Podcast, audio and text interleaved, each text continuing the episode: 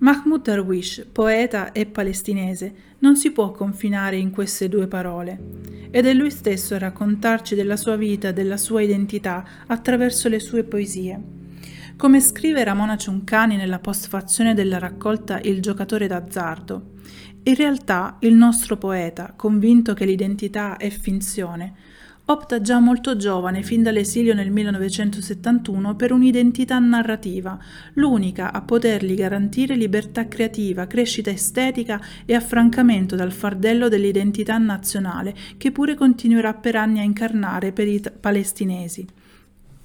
Io ho costruito la mia propria patria. Io stesso ho fondato il mio Stato nella mia lingua, sostiene in un'intervista. Il suo desiderio di essere tutt'uno con l'alfabeto è lo stesso desiderio espresso da bambino, diventare un domatore di parole. Un desiderio perseguito con la tenacia, il talento e l'audacia di chi accetta una vita piena di azzardi. Un desiderio realizzato, infine, quando il poeta, raggiunto l'apice estetico, trasforma la propria lingua nella patria cancellata, nella propria libertà, nel punto d'incontro del tempo dell'anima con il tempo del mondo, nell'orizzonte in cui proiettare il bisogno dell'altro e praticare instancabilmente la possibilità del dialogo. Nessuna sorpresa, quindi, se i lettori possono leggere queste poesie come ego documents d'eccezione e ammirare la toccante e riuscita proiezione della dimensione autobiografica sulla narrazione collettiva, del tempo esterno degli eventi su quello interiore dei sentimenti.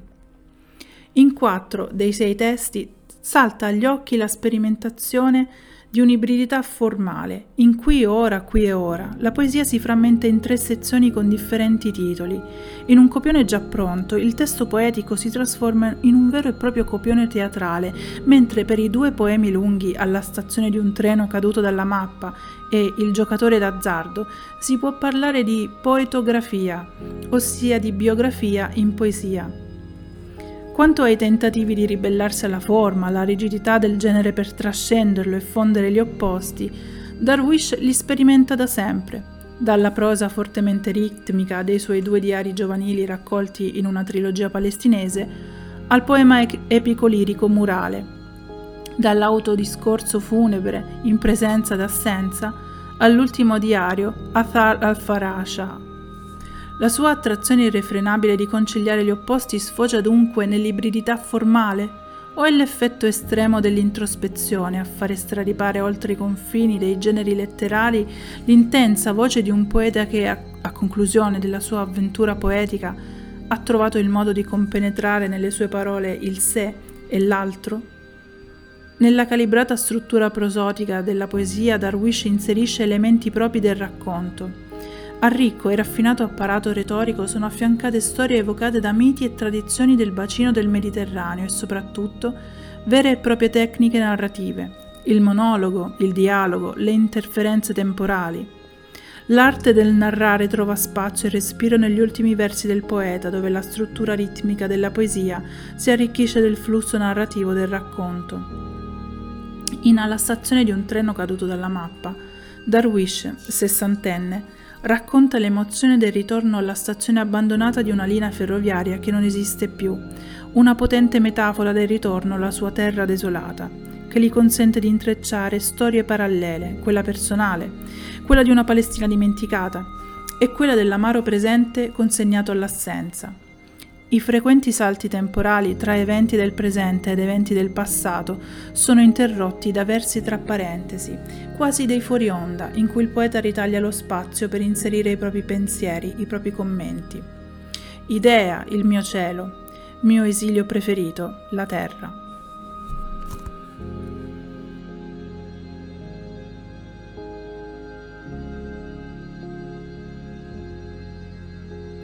Alla stazione di un treno caduto dalla mappa.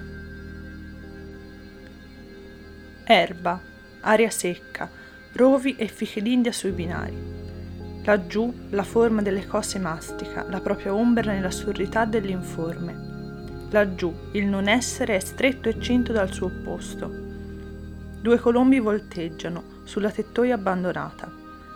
La stazione è tatuaggio svanito nel corpo del luogo Laggiù due cipressi, sottili come due lunghi aghi, guarniscono una nuvola giallo limone. Laggiù una turista fotografa due scene. Il sole coricato nel letto del mare, la panchina priva del bagaglio del viaggiatore. Il subdolo celeste è stufo della propria solidità. Mi sono fermato alla stazione non per aspettare il treno, né i sentimenti nascosti nell'estetica di cose lontane, ma per sapere come è impazzito il mare e come si è frantumato il luogo pari a giara di terracotta, per sapere quando sono nato, dove ho vissuto e come gli uccelli migravano a sud o a nord. Resta ancora abbastanza di me affinché l'immaginario leggero trionfi sulla realtà corrotta? La mia gazzella è ancora incinta? Siamo invecchiati. Quanto siamo invecchiati, ma ancora lunga è la strada verso il cielo. Il treno avanzava come placido serpente dalla Siria all'Egitto.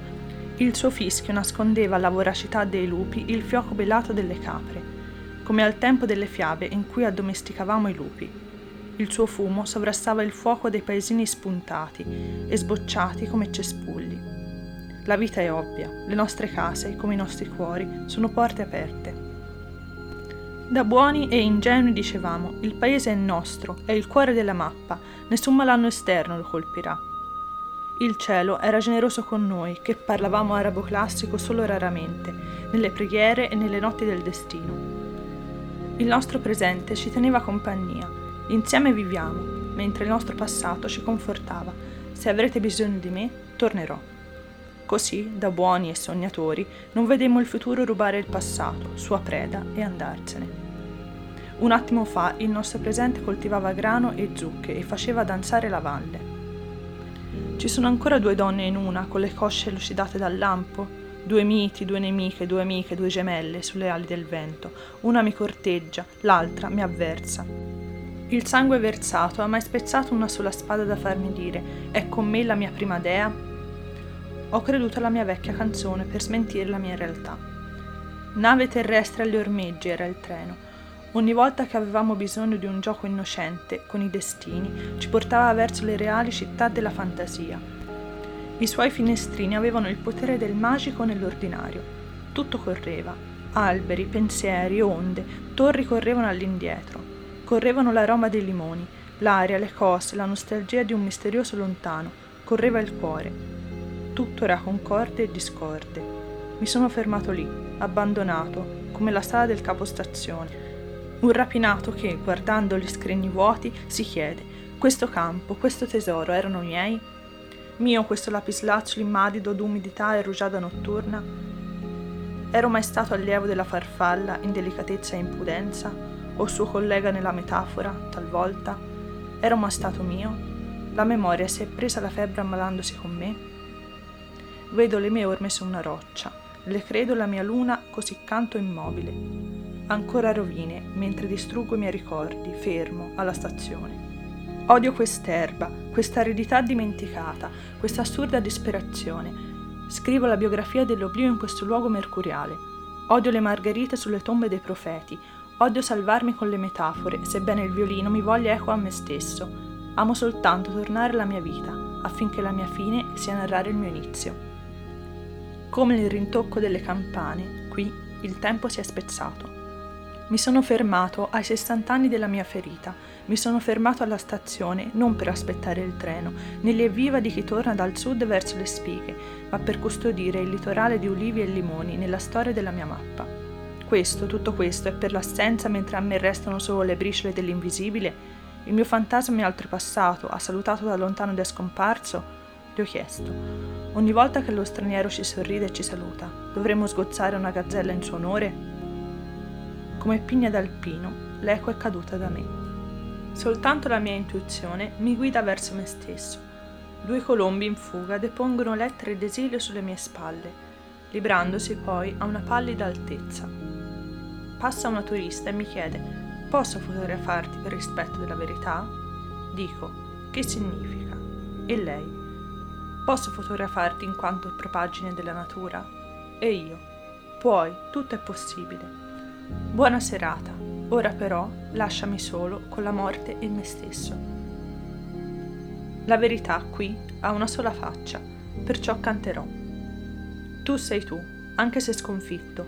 Io e te siamo due nel passato, uno nel futuro. Il treno è passato e non ce ne siamo accorti. Allora alzati definitivamente e non aspettare più. Qui, a metà della litoranea, il treno è caduto dalla mappa. Un incendio è scoppiato nel cuore della mappa, spento poi dall'inverno ormai in ritardo. Quanto siamo invecchiati, quanto siamo invecchiati prima di tornare ai nostri primi nomi. A chi mi guarda col binocolo della torre di guardia dico, non ti vedo, non ti vedo. Vedo attorno il mio luogo, tutto intero. Mi vedo, lì, con tutti i miei nomi, tutte le mie membra. Vedo una palma correggere gli errori del mio arabo classico. Vedo fiori rimandarlo a esercitare la mia canzone alla gioia improvvisa. Vedo le mie orme e le seguo. Vedo la mia ombra e la sollevo dalla valle col fermaglio di una cananea, orbata del figlio. Vedo un invisibile magnetismo colare dalla bellezza perfetta e assoluta nell'eternità delle colline ma non vedo i miei cecchini. Ospite di me stesso sono. Laggiù dei morti accendono fuochi attorno alle tombe. Laggiù dei vivi preparano la cena per l'ospite. Laggiù parole sufficienti a che la metafora sovrasti la realtà. Ogni volta che il luogo è triste, una luna di rame lo rischiara e lo distende. Io sono ospite di me stesso. Questa ospitalità mi opprimerà e mi rallegrerà finché a soffocarmi in gola il discorso fino a soffocare le parole con le lacrime riottose. I morti bevono la menta dell'immortalità con i vivi, non si dilungano sulla resurrezione. Nessun treno laggiù, nessuno ad aspettarlo. Il nostro paese è il cuore della mappa, un cuore bucato come un soldo al mercato dei metalli l'ultimo passeggero diretto dalla Siria all'Egitto non è tornato a pagare lo straordinario al cecchino, come si aspettavano gli stranieri. Non è tornato e non ha portato il certificato di morte né di vita, affinché gli studiosi di escatologia gli mostrassero il suo posto in paradiso. Quanto angelici e sciocchi eravamo a credere a stendardi e cavalli o a ritenere che le ali di un'aquila ci avrebbero sollevato in alto. Idea, il mio cielo, il mio esilio preferito, la terra. Ormai credo soltanto alla mia intuizione. Le prove hanno un dialogo impossibile. La Genesi ha interminabili interpretazioni filosofiche. La mia idea del mondo ha un difetto causato dall'esodo. La mia ferita eterna ha un tribunale senza giudice imparziale. Stremati dalla verità, i giudici mi dicono: ormai gli incidenti stradali sono comuni. Il treno è caduto dalla mappa e tu sei bruciato con le braccia del passato. Questa non è stata un'invasione, ma io dico, ormai credo soltanto alla mia intuizione. Sono ancora vivo.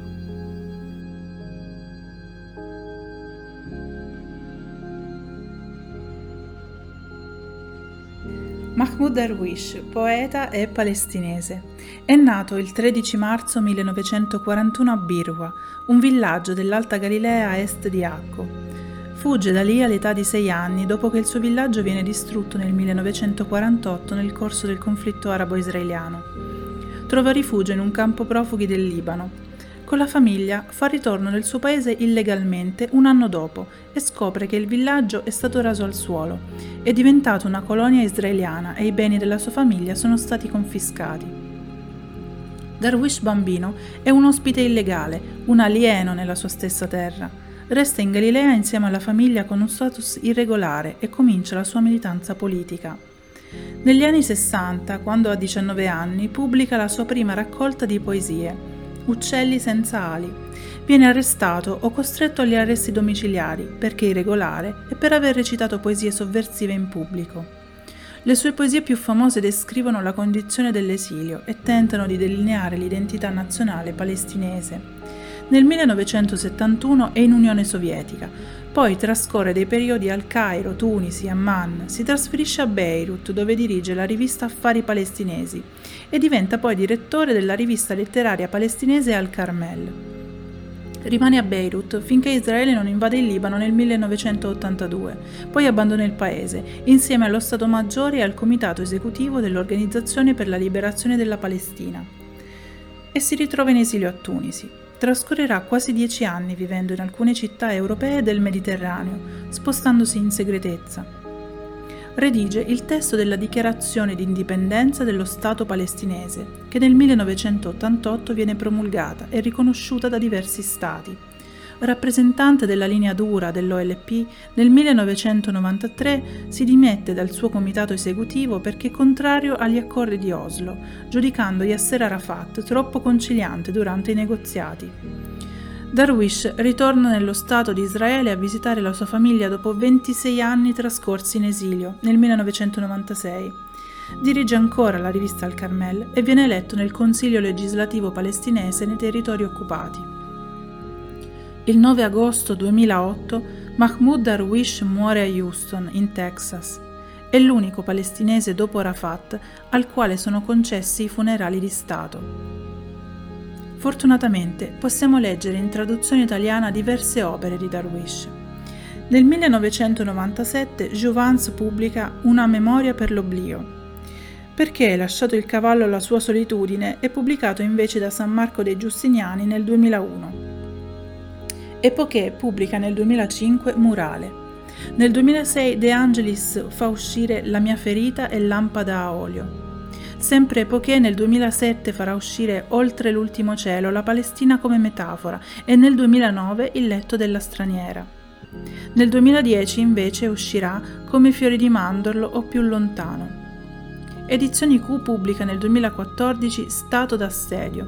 Nello stesso anno Feltrinelli fa uscire una trilogia palestinese. Nel 2015 Mesogea pubblica Il giocatore d'azzardo.